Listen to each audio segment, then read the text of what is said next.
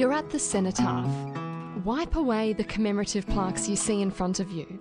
On February 19, this entire esplanade was the site of defence gunners. Behind you stands the majestic-looking Hotel Darwin, with high ceilings, fans and white pillars. You're standing on the old Darwin Oval.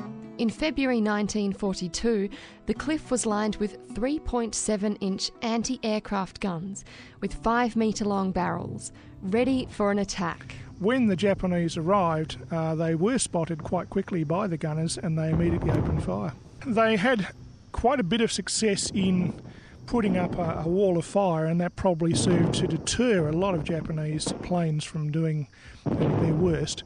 Unfortunately, the ammunition they were using was World War I ammunition, and it wasn't for use in the tropics. The shells were exploding 2,000 feet short of their target and didn't hit a single one of the first group of bombers. After 22 minutes of furious firing, when the last enemy plane had gone, the gunners thrust rags down the barrels to clean them for the next attack. But the barrels were red hot and the rags burst into flames instantly. The gunners raided the rooms of the Hotel Darwin for bedsheets to clean their barrels, and as they did, they ran past half-eaten meals and cutlery, all left in its place by the patrons who'd fled.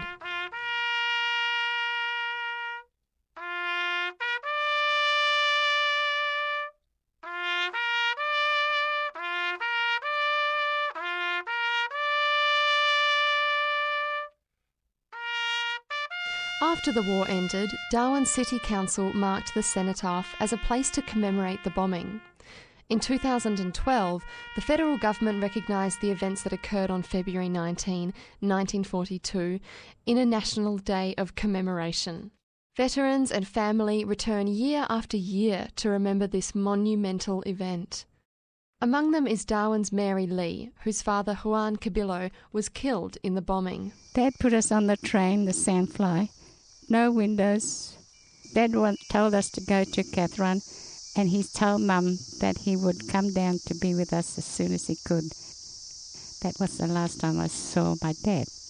We go there every February the 19th, the boys, and throw wreaths in there where the Neptuna was. We do that every February.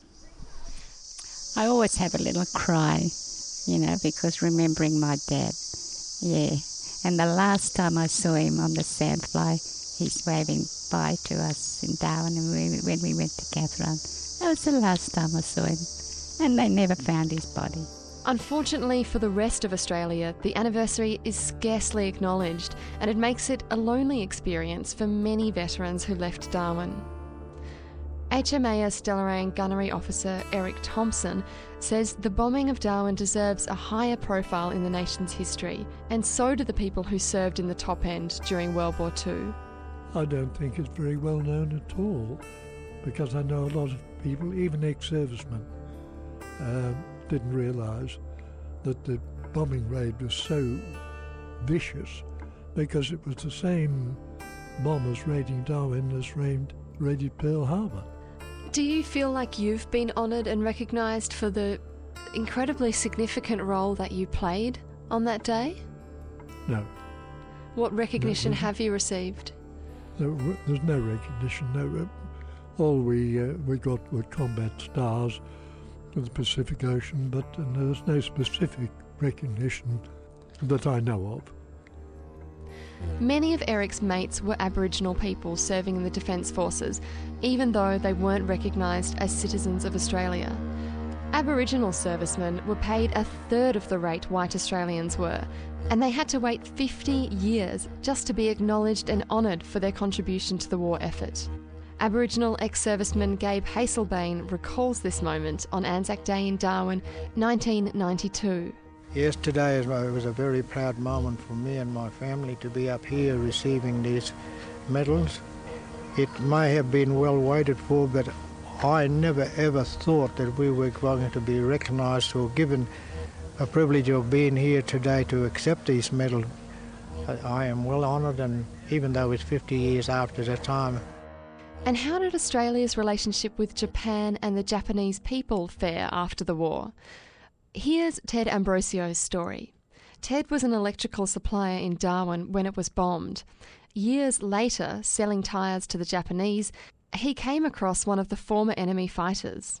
And a Jap came up to me, he looked about as old as I am, and he said, "Were you in Darwin when we bombed Darwin?" And I said, "Yes."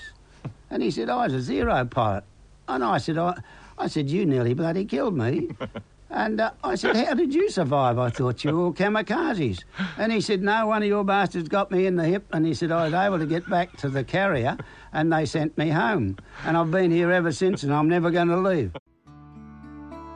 From the Cenotaph, take the bicentennial path to stop 6 at the USS Peary Memorial.